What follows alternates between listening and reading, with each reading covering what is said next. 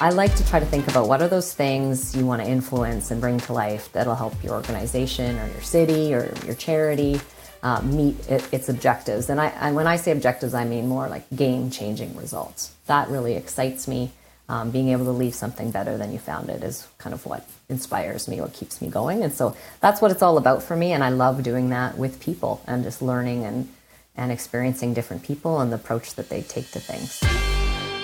Hello and a warm collisions YYC. It's very special, and I say that often, but this is our 300th episode, and I'm very excited for my guest today, Miss Jana Mosley, president of ENMAX Power. How you doing, Jana? I'm doing great. How are you? I am so good. Thank you so much for coming on. And I, I joked about this off air, but I'm going to say it. I've had a bit of a um, of, of, a crush on you, and I say that very platonically. That sounds really terrible saying that out loud. But I saw you speak back in the spring, back in April, which I think was one of the first, or certainly one of the big post COVID events in Calgary, at the Calgary Influential Women in Business Awards, and I was super impressed. And it was one of those moments where I was like, oh, I got to get that person on the podcast. So I want to really thank you. I reached out to your team, and you know, one degree of separation. it, it is Calgary, Alberta, one degree, and somebody knows somebody. But thank you so much for willing to come on because I know I can only imagine how busy your, your your calendar is. So thank you so much for fitting me in. So that's my weird awkward entry into just really wanted to. This was very personal, and I'm really glad you were able to join me for episode 300. Well, thanks for having me. I've been looking forward to doing this, and uh, it's great to get to know you. I pre- oh, so nice. Thank you very much. Oh. I love having good guests on. It makes my it makes my job so fun. Let's dive right into it. I got corrected by one of your team, and I think it was important because I never want to assume anybody knows. And your team was very very kind with me. Say, Tyler, just want to be clear. This is ENMAX Power. There's different, and then they sent me a slide. So I think I want to set the foundation because it's so easy to go. Oh, ENMAX, I know who they are. Oh yeah, yeah, I know I know what they're about. I see the bill. I see the I see the big logo around town. But maybe give us a little bit of the give us like what's the structure, what's the format, and then we'll kind of unpack it from there. Mm. Yeah, absolutely. So. Um, here in the city of Calgary, uh, we have ENMAX Corporation. Um, this is where we're home based. We are um, we're owned by the city of Calgary. They are our single shareholder, um, and we have three operating companies. So we have ENMAX Power that I have the privilege of leading, and that's our transmission and distribution business here in the city of Calgary, the wires business. We have ENMAX Energy, and that is our generation business and our retail business. So we generate power in the province of Alberta, and we also retail electricity throughout the province of Alberta. And then we also have Versant Power, which is our transmission and distribution business in the state of Maine.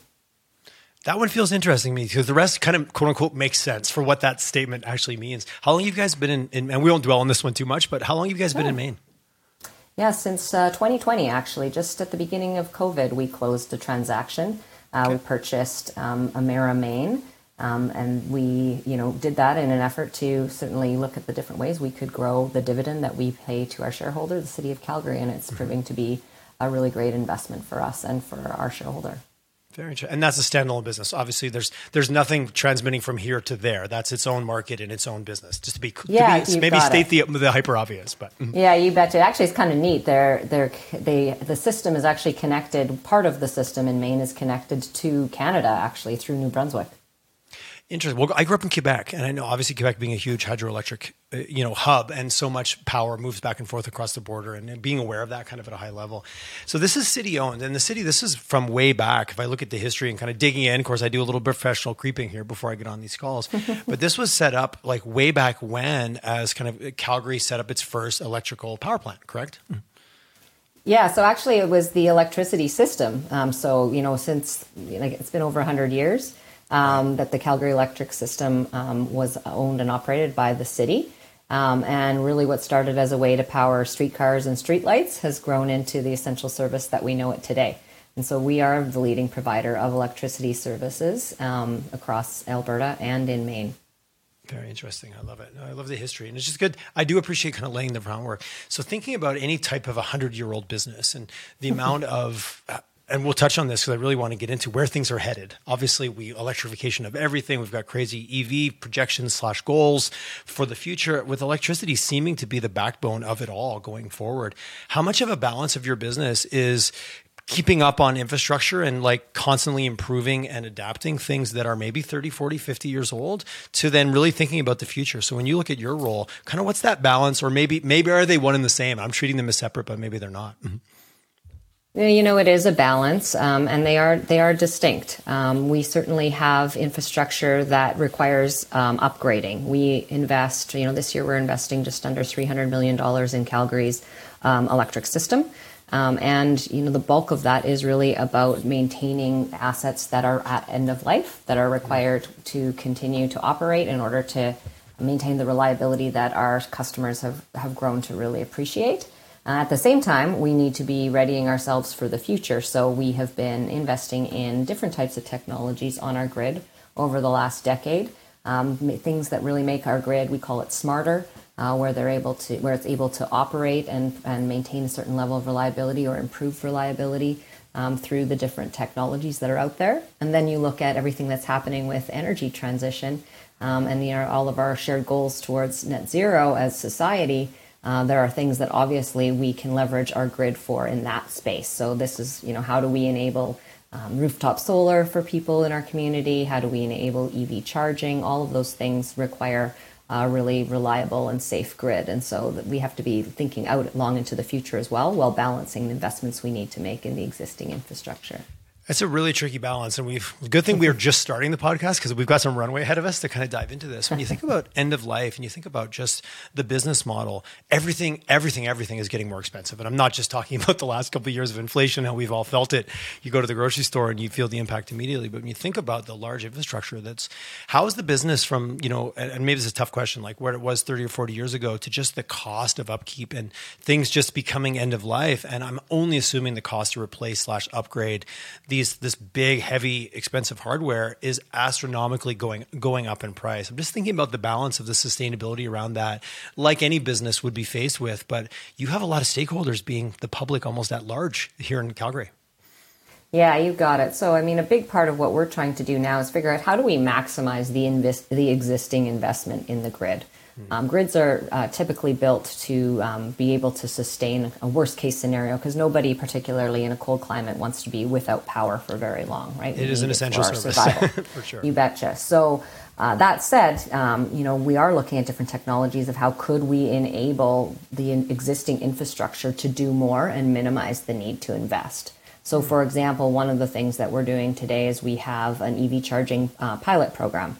And this is where we have been looking at how can we perhaps influence charging behavior so that people are not plugging in their vehicles and adding load to the system at the very same time that our system is peaking in terms of the demand. When we, so when we all get home from work and just plug in our thing, yeah. Absolutely. And you see this down in California now. They're looking at ways how can they shift perhaps when there's load on the system to be more matching when they have the sun shining and they have so much more uh, solar there um, and so they really would rather their system be peaking, you know, late afternoon instead of in the evening. So how do you start to in, influence, educate, um, and change the behaviors that we all have in order to leverage the existing infrastructure and minimize the need to invest further? That's a big part of what we do today.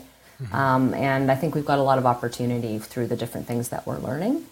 Um, we've also done a pilot. I'm not sure if you've seen anything on it, just at, with, um, at Chinook Mall here in Calgary. Um, at, we've partnered with Cadillac Fairview, where we've been looking at the technologies that will help us enable two-way power flow on our system. So there are certain networks called a secondary network. We have one in downtown Calgary, for example, and a few other niche areas of the city where because it's um, so reliable the way it's been designed you can't actually export um, power on back onto the grid Okay. And so we have actually been successful, the first utility in Canada, through different partnerships um, at figuring out how could we safely export uh, solar, for example, back onto the grid in these networks. So that's going to be a, a, something that we can really rely on here in the city of Calgary, but also throughout North America. Interesting. So thinking about changing changing buyer behavior, nothing nothing will change behavior like a financial impact. uh, my dad has an acreage in rural Ontario, and I was visiting this summer. He's like, "Well, can you wait and do your laundry at this time because it's different power load?" I was like, "What?" Be honest, I live in a world of abundance. I go, I turn the switch, I push the button, and it works. But it was really interesting. So, is that something? And maybe that ties into how different it is province to province of what we have here in Alberta versus what would be in Ontario. Because that definitely got my attention. I'm like, this is kind of bullshit. I don't want to deal with this. But for them, it was just it was just the way of life, and they made decisions accordingly. Mm-hmm.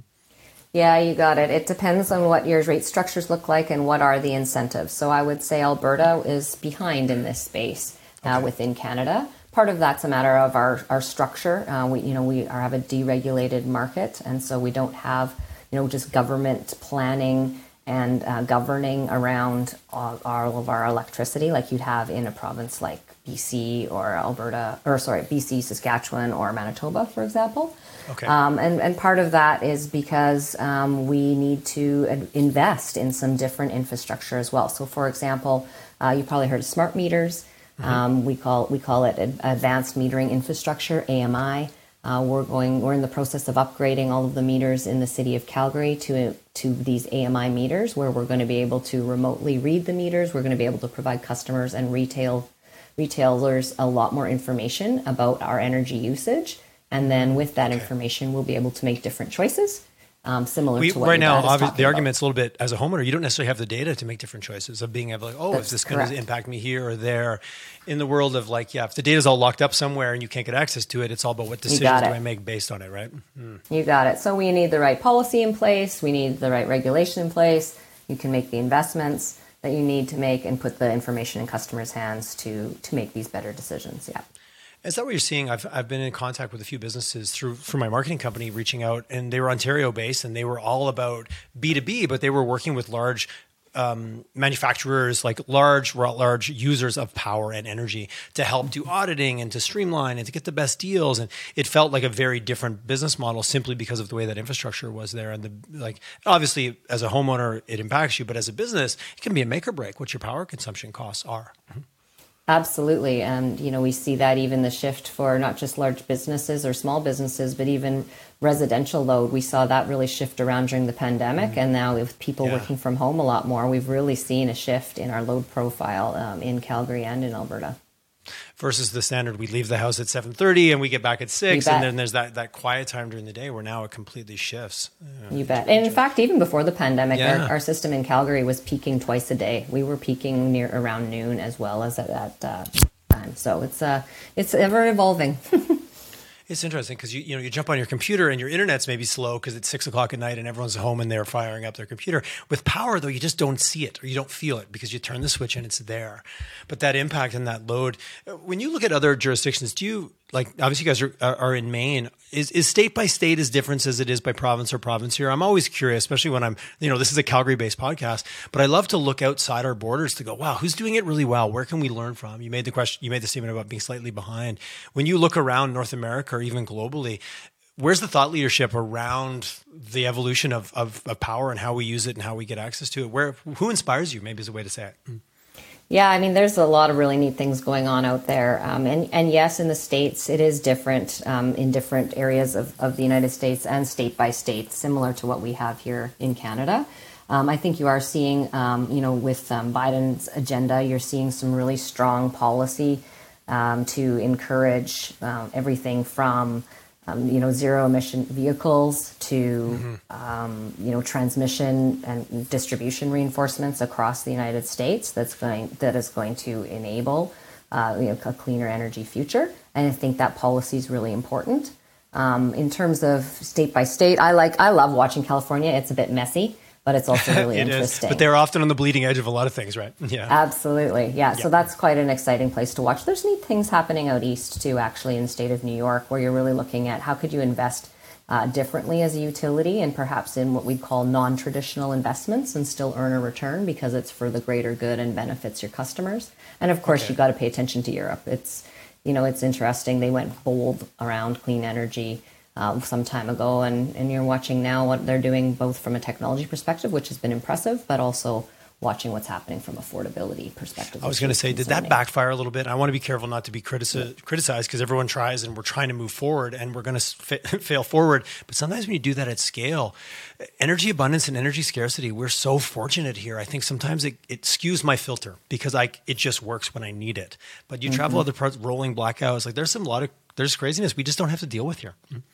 Oh, you're right. I, I remember being down in Cabo uh, on a friend's birthday week a couple years ago, and there was a woman down there from California who'd come down because her electricity company let her know that she'd be on brownouts for five days, and so she went to a hotel instead of having to deal with that. I mean, you don't think of that when you think about living in Canada or the United States that No, that would be something that we're mind. dealing with. But which is why I think you know going about this methodically and carefully is so important, and and it's good to have the the big goals at the end, but we really do need to be realistic about the differences of our provinces as well. And I think you know in Alberta we don't have the same access to to um, water for hydro, for example, um, and we have an abundance of natural gas. And I do think natural gas will be a big part of the equation uh, in the long run. We're going to need all the tools in the toolkit to get there, um, and we particularly are going to need natural gas for some time. Right. Uh, when you think about that, I grew up in Quebec. We had abundance of hydroelectric power, Mm-hmm. and you kind of take that for granted. You don't take it for granted, but that's just the way it is because geographically, that's what that province has access to.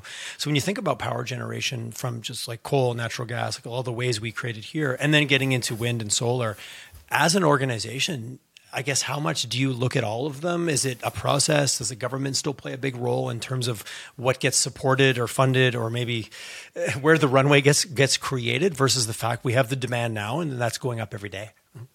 Yeah, absolutely. We're always looking at the different makeup and what our what our longer term goals are and, and what our environmental goals are. So um, right now we have 14% of our generation portfolio is wind. We own uh, and operate two wind facilities in, sou- the sou- in southern Alberta.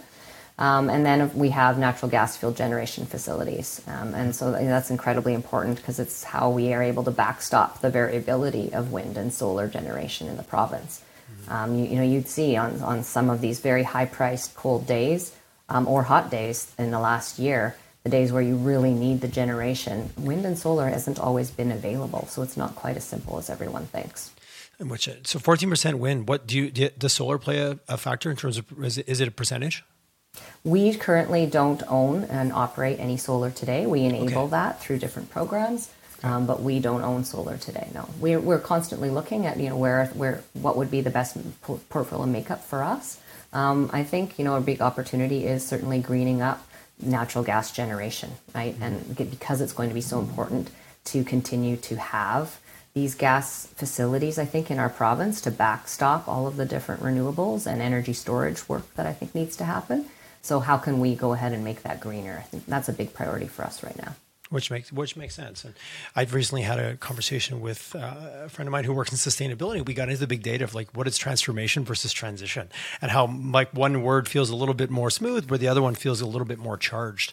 But you've certainly got media, and you've got a world out there that where sometimes marketing leads policy, which I think is very dangerous in terms of like the mm-hmm. time it takes to move these things.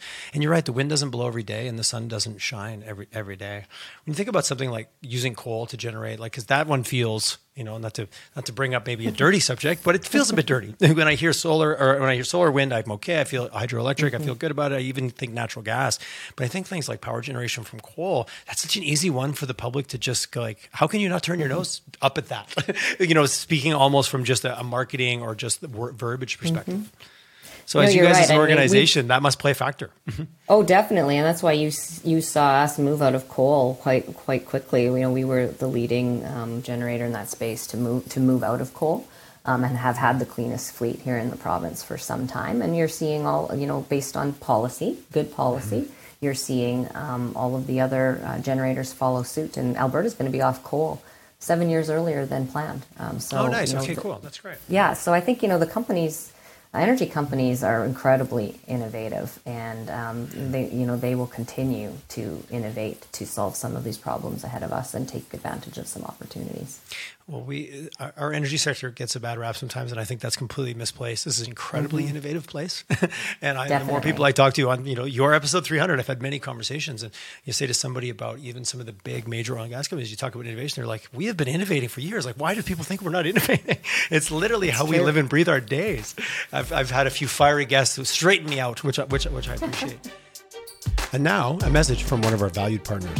Today's show is brought to you in partnership with International Justice Mission. Thank you to Philip Calvert and his team for the incredible work they do to bring awareness to the global problem of modern day slavery. I'm proud to share with my audience that I have formalized my relationship with IJM through becoming one of their Canadian ambassadors. Why? Because I believe we can end slavery in our lifetime, and I want to use my platform to be part of that mission.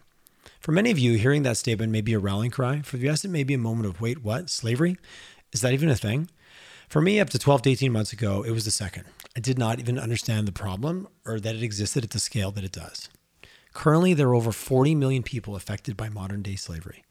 40 million people. After a chance meeting with Philip Calvert, National Director of Development for IJM Canada, my eyes were open to the reality that poor people face the world over a reality of violence that stops them from ever moving forward in their life. At first, this made me uncomfortable. Then it made me downright mad. But then it gave me hope. It is support of groups like IJM that will allow us to reach the goal of ending slavery in our lifetime and give hope to people who may have none. I know this can be an uncomfortable conversation, and that is okay. That's why we're going to go on this journey together. Stay tuned as we host guests from IJM who will help educate us, as well as upcoming events that where we can meet the amazing people that make the work they do a reality. Please join me in supporting this incredible organization by visiting and donating to their cause at www.ijm.ca. We will only succeed in ending slavery in our lifetime if we work together to make a difference for you guys, what's the balance? Obviously, we live in a deregulated environment, but what role, what is the balance between what you do as an organization against the fact that we still have a provincial government that plays that plays a, a factor in this, maybe up to federal? What's that balance, or how's that juggling act for you guys as an organization dealing with what the government tends to be slow and takes time to do things? That's fine. We're not going to. That's not a podcast about that, but fundamentally, there's still probably a pretty big juggling act that you guys need to balance based on the how the role you play as being a part of the province. Yeah, definitely. I mean, we're uh, the only utility company uh, in Alberta right now that's in the full value chain. So we have generation that is mm. deregulated. We have the business that I lead, transmission distribution, that is regulated by the Alberta Utilities Commission, and then you have retail, which is is also um, you know unregulated. It's regulated by from a rates perspective, but it's okay. um, it's open, so there's competitive. And, um, you know, so we need to look at all of that. I think, you know, we see our job as, first of all, understanding what our customers want um, and what is in the best interest of our customers. Um, and then helping to educate policymakers um, and helping to partner with them and other energy companies and utilities to bring about great policy um, and, and legislation that regulators can then leverage and uh, we can all move forward together. So I think what you're going to see and uh, what I believe passionately is that we must figure out how to partner more together and partner in the maybe the not so typical ways um, from a utility company and a technology company, for example. And that is how we're going to uh, get ahead and, and, achieve this all together. So uh, it's a, it is a balancing act, but it's a fun one. no, no dull days in your world. I'm quite sure. Is is collaboration part of the DNA, or is that you? You, you so thank you. You beat me to my next question. I'm like, mm-hmm. are we willing to get at the table together to solve? Because you're right. The problems that we're tackling are bigger and bigger and bigger, and no group is going to solve them kind of solo. But there is always been a little bit about this is my sandbox, get out, just in business mm-hmm. in general. Are you seeing more of a willingness to collaborate just by the sheer scope of what we're trying to solve? Mm-hmm. You know, I am. And I think, you know, a lot of the funding opportunities that have come through Alberta Innovates and, um, you know, through federal programs like NRCan, um, that has encouraged a lot of collaboration as well. Some of the criteria they're looking at, and where we can partner with Indigenous communities, for example, um, where we can partner with um, education institutions. Uh, we're doing some work with both the University of Alberta and the University of Calgary right now, um, with where we're providing data and they're helping us solve some of these bigger problems. And other other utilities are doing the same. The utility industry has been pretty good at collaborating with it with each other across. Okay. Um, and one of the advantages we have in Alberta is we have several utilities in it, so you're really able to share. Um, but at the same time, I do think your your not so typical partnership and collaboration is also key to some of the things we're doing um, right now, and you're seeing more of it for sure. Interesting. Which to me, it, it, only makes sense, but it doesn't. What happens? What actually happens behind closed doors, and you know the amount mm-hmm. of time it takes. But yet, the demand for change. I'm assuming, like everywhere, like every business, the demand to change is accelerating. Yeah, beyond the capability to keep up to keep up with it. Mm-hmm. Yeah, absolutely. Uh, for for for the division or the the, the organ, for ENMAX Power specifically, how big's your team? Like, just put into context. Like, we all yeah, know sure. it, and it becomes synonymous with just our power. But what's the kind of makeup look like of the organization? Yeah, for sure. It's a really special team. So we've got about 900 employees in ENMAX Power. Uh, about half of those employees, just over half, are out in the field. So you'd see them driving around the city. They're either reading meters or they're working on um, maintenance projects in your neighborhood or downtown Calgary, you see a lot of work these days underground where our system mm-hmm. is. And unfortunately, we're those people who have to block some of the streets off from time to time in order to maintain our infrastructure and keep up our reliability. So be patient with us and please be safe when you're driving around those folks.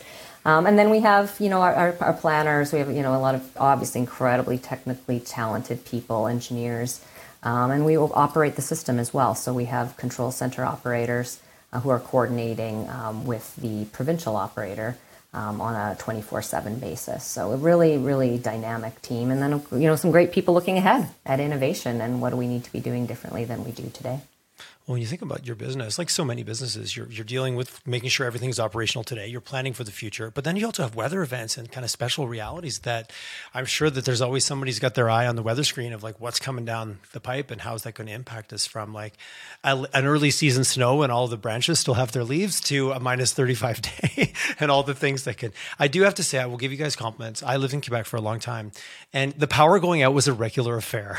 the summer there'd be a thunderstorm, power would go out. The winter there'd be an ice storm and the power would go out. And, You know, I lived in the rural community, so everyone had a generator. I can count on one hand the amount of times my power's gone out here living in Calgary. So I don't know if there's a compliment in there somewhere, but I'm going to throw it out anyways.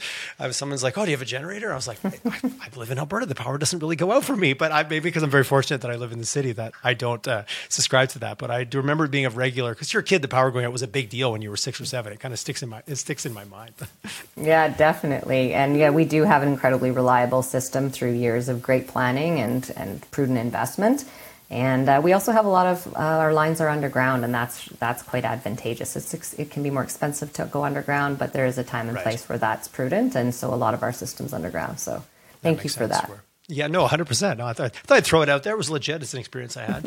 uh, I want to get into a little bit kind of your own journey and your career and kind of evolution, but I do want to circle back on just kind of the EV question or the EV mm-hmm. reality. I was looking at, I was on, so I've read some reports that you guys put out just around the sheer number that you guys are projecting and that alone, because it feels like we're running so fast that that being the kind of magic answer, and maybe that is or isn't, I don't know. I think there's still yet to be determined on maybe the long term impact on that.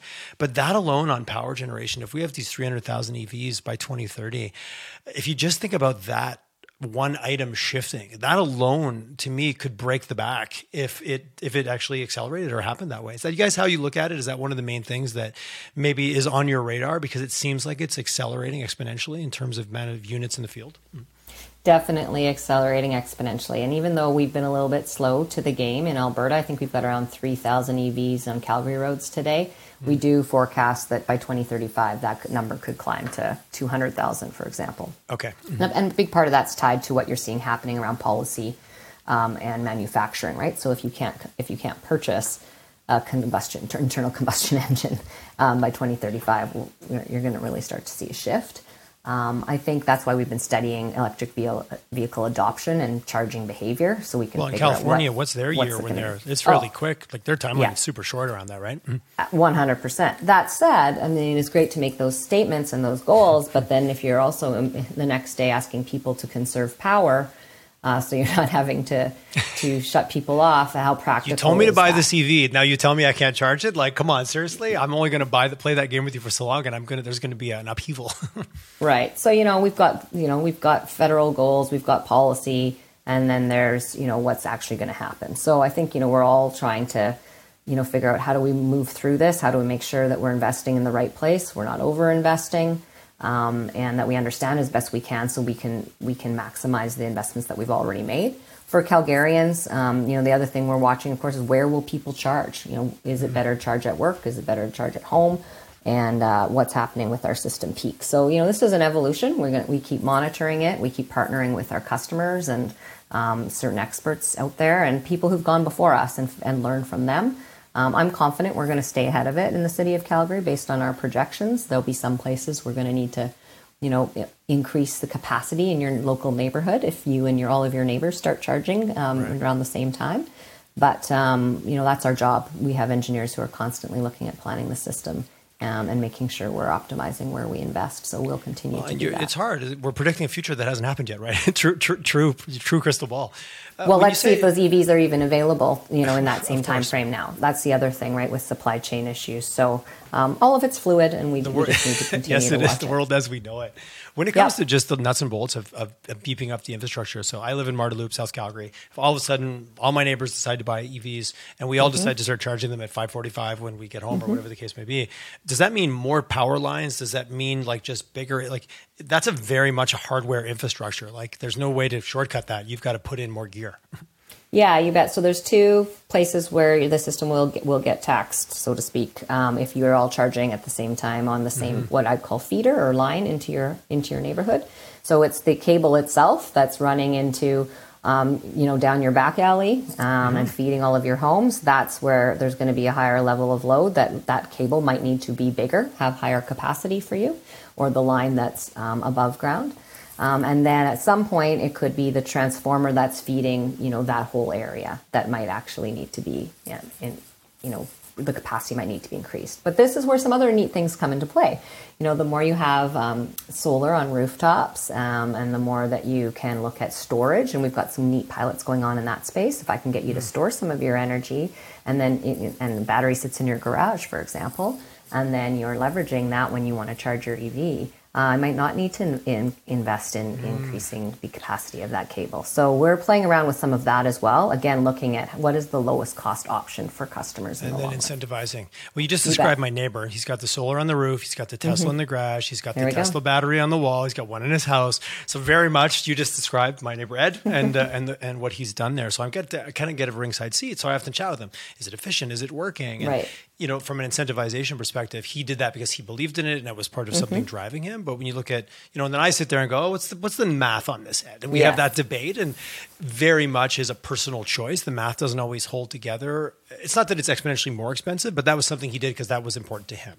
Where you get into really doing it from a values perspective. For sure. Mass adoption often comes from a dollar You betcha. dollar. You're going to influence me in that direction from a what's my return and can I get this back in five years or whatever the case the case may be. Yeah, I mean, total cost of ownership, right? I think is going to be the thing that those of us who have not yet made the leap and are driving an electric vehicle, that it's going to come down to that. At some point, you're going to say, "Oh, it's this will actually be cheaper for me to use electricity, Yeah. pay for the EV instead of filling up a vehicle with with uh, gasoline." And uh, it- you know that right. that's that's that time is coming, if not there, depending on what vehicle you want to buy. Are you seeing a big move, even with wind and solar, and maybe even solar more so? That the the the technology, the improvement is is it exponential? Are we going on that kind of Moore's law of every year it gets exponentially better, faster, more efficient, and also more cost effective? Has that kind of topped out, or are we still accelerating from tech is improving? I would say tech's improving. I wouldn't say from a cost perspective it's exponentially decreasing, but it is decreasing. Um, certainly have seen that in solar, particularly large scale solar. Um, and I think, yeah, when you look at the ele- just battery technology alone, uh, a lot of us are waiting for that, you know, that battery that's going to be able to get you between here and Vancouver, right, without having to stop. So, Yes, uh, range. Was it range yeah. anxiety? Range anxiety is a real thing. Bet. That's exactly right. So yeah, it is. It's amazing how quickly it's changing, um, which is why we've got to stay on top of it. And you're right. A lot of people who are who are investing and doing, um, you know, some of these more unique things with EVs and solar at their homes today. They're really interested in it. They're passionate about the envi- environment and climate, but it will be financial incentives that drive the majority of people. And so, uh, we, you know, we'll see. We'll see how that progresses. I'm thankful for those early adopters because they can debug it and test it out. And when I'm That's- ready, I'm really grateful for them. very much so. I'm sure you are. Uh, switching a little bit of gears, if someone's if they've if they've listened to us this far, we've kind of gone down the road of the ENMAX and everything. But I want to chat a little bit about even kind of the context in which I first met met you. Technically, you were on stage, I was in the audience. So in, in that environment, I think we met online not long after that. But the Calgary Influential Women in Business Award, I was really blown away. I loved your speech. I loved you shared Thank the role you. your family played, your, your the, the people that had been there to support you in your journey. So I, I wanted to just touch on it a little bit. And obviously, you, you were nominated and you, and you were awarded that, that award for the role you play. Uh, Talk to me a little bit about being a woman in business, just being a person in business. I don't even want to call it out that way, but that was the context in which that award was given. Just talk to me a little bit about your journey. And of course, I'm creeping on your LinkedIn, and you've done a lot of different things and kind of ended up at this position where you are now, which is amazing. So maybe just share a little bit about that journey yourself and some of the takeaways and kind of fun lessons learned. Sure. Well, I could go to a lot of places with this, but uh, yeah, it was a I really left, special I left you night. some runway. Well, you know, I'm very passionate about leading people and leading organizations. I always have been. As I was a kid, you know, I was that kid that you know, parents would come to the house and knock on the door and, my, and ask my mom, like, why does my daughter need to bring $5 to your house? And I would have organized some sort of circus or something in the backyard. And I was constantly doing things like that. I don't know why, but it's just how I was. So I, um, I like to think, and I heard somebody share it once, I, I like to think of leadership as causing something to happen that otherwise wouldn't. Um, I think I like that, that, in a lot of our organizations and in our lives, that you know, a lot of it goes on. And you know, let's be clear, my team, they know how to run a power system. They know how to restore at, through a flood or a storm. They're incredible people. Um, but there's certain things that wouldn't happen if if we didn't have leadership. And so I like to try to think about what are those things you want to influence and bring to life that'll help your organization or your city or your charity uh, meet it, its objectives. And, I, and when I say objectives, I mean more like game changing results. That really excites me.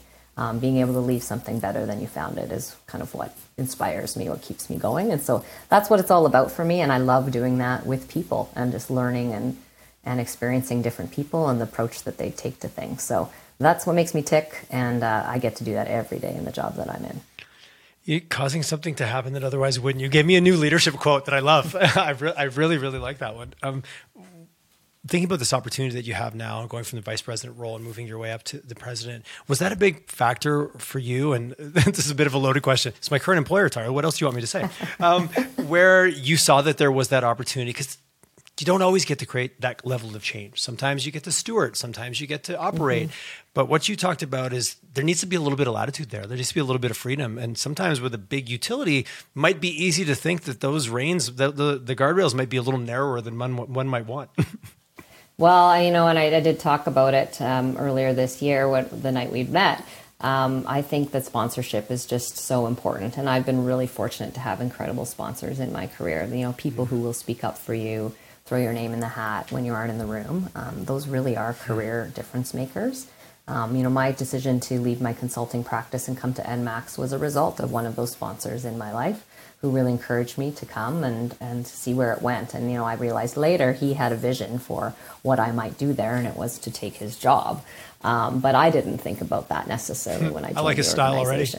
yeah, it was, uh, you know, so I didn't quite see it. That wasn't necessarily my intention, but, yep. you know, through saying yes a lot, through, you know, a lot of hard work, and through partnering with great people, I've just had the opportunity to do some some great things in the organization, and, and um, yeah, I've been very fortunate to have the role that I have. I love being able to come in and do what I do every day with the people we have, and and for our city, it's really cool to work in an organization where you just can walk out and not only just see your team working, but see the people that you're serving day in and day out. So it's, pretty. It's cool. very almost one to one, right? As close as you might get it sometimes is. in a large organization. How hard was yeah, it to? Absolutely for those of us that maybe are considered unemployable, meaning myself, uh, who's worked for myself for many years, 13 years running your own consulting practice, how hard was that decision to leave doing, leading your own team and doing your own thing to go into a big organization? That uh, there might have been, there might have been some soul searching, I might think, but that's me.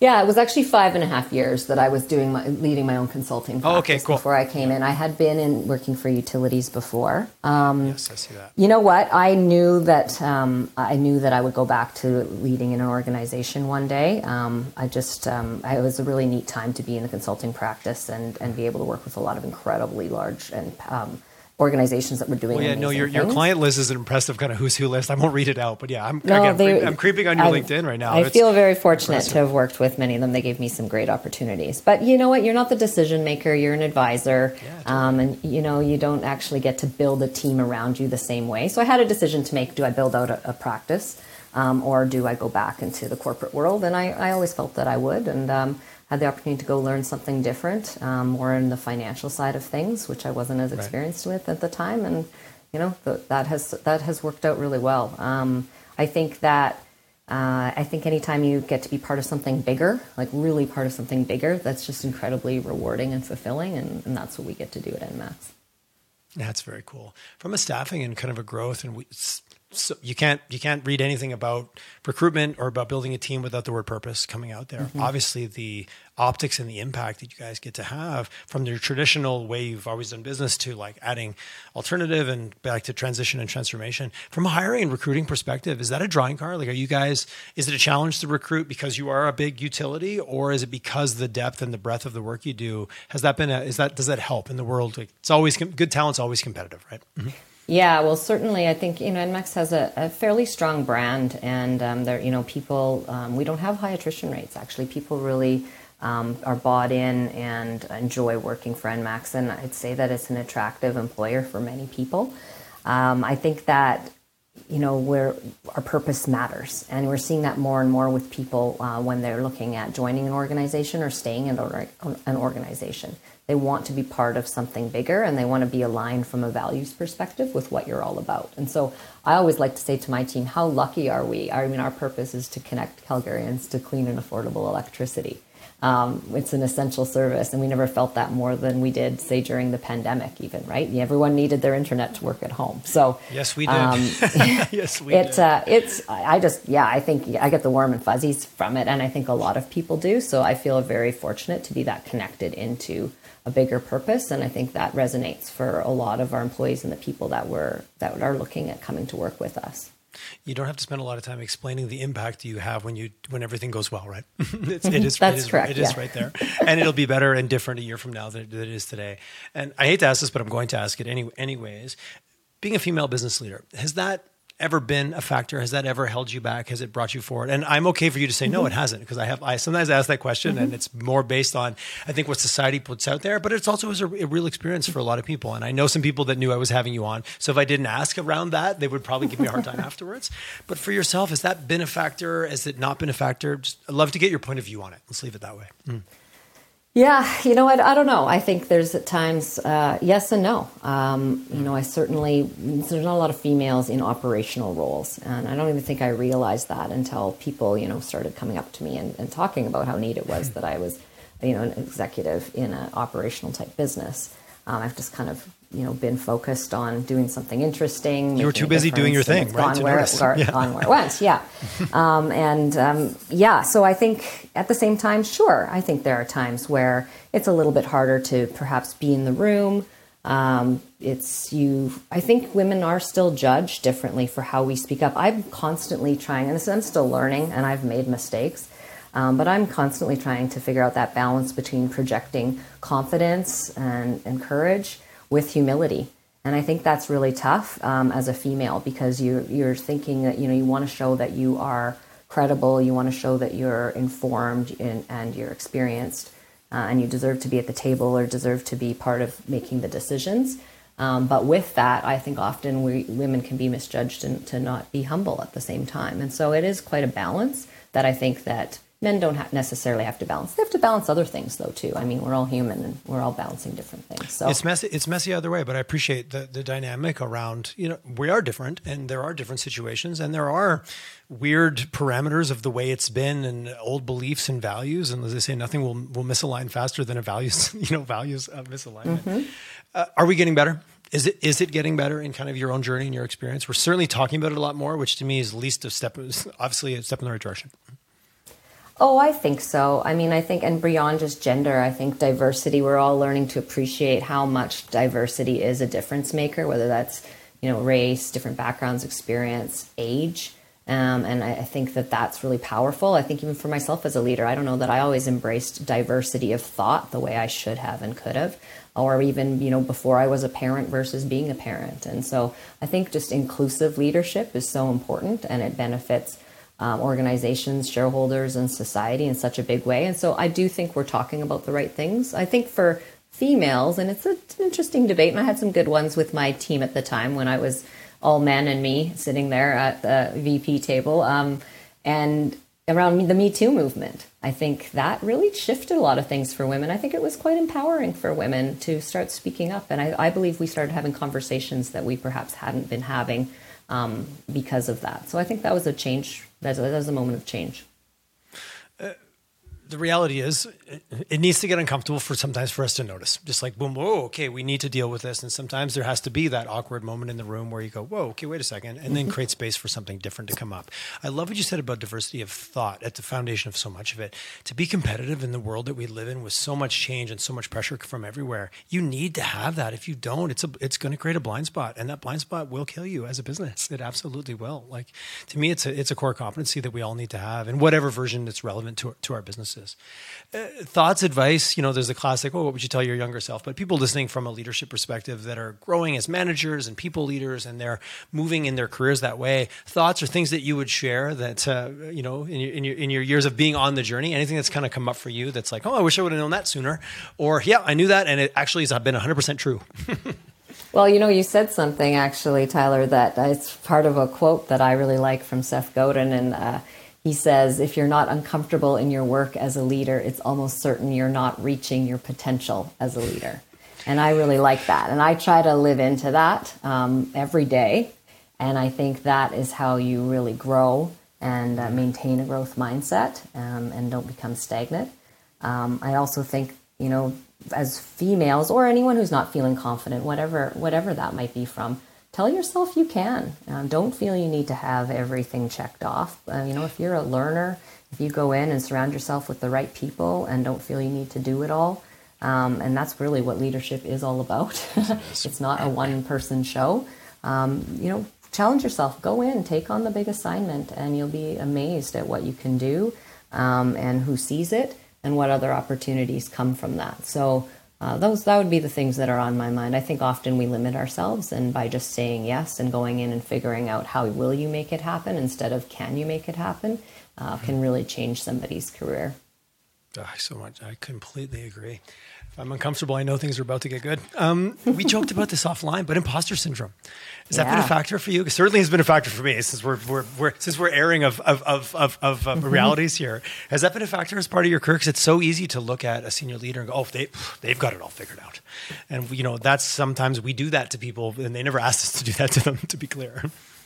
Yeah, 100%. My whole life, for sure. Absolutely. I, I still feel honesty. that way, you know? Um, you know, you can still sometimes go into the a board that you've been in front of for years. You can still go in and feel like, oh, do I deserve to be here? You know, am I showing? Yeah, absolutely. It's funny. I recently had the opportunity to meet a ton of amazing uh, senior leaders from all over the world down in Boston at a program I was doing, and it was interesting. A few a week or two in, after you start to get to know each other a bit, uh, have a few drinks, perhaps, you start yep. to admit that you all went in feeling that way. And here, these people are like CEOs and senior executives of these massive global com- uh, companies, and they too are feeling it. And then you realize you each have something to bring to the table. You don't necessarily bring the same things, and you learn from each other. So that was a big eye opener for me to know that, hey, even these amazing accomplished people feel this sometimes and uh, we just have to go in and enjoy learning from each other and, and not get too you know into ourselves i guess I love that story. I remember I was joined an executive group and we had a speaker, and she said, Hey, just a show of hands quickly,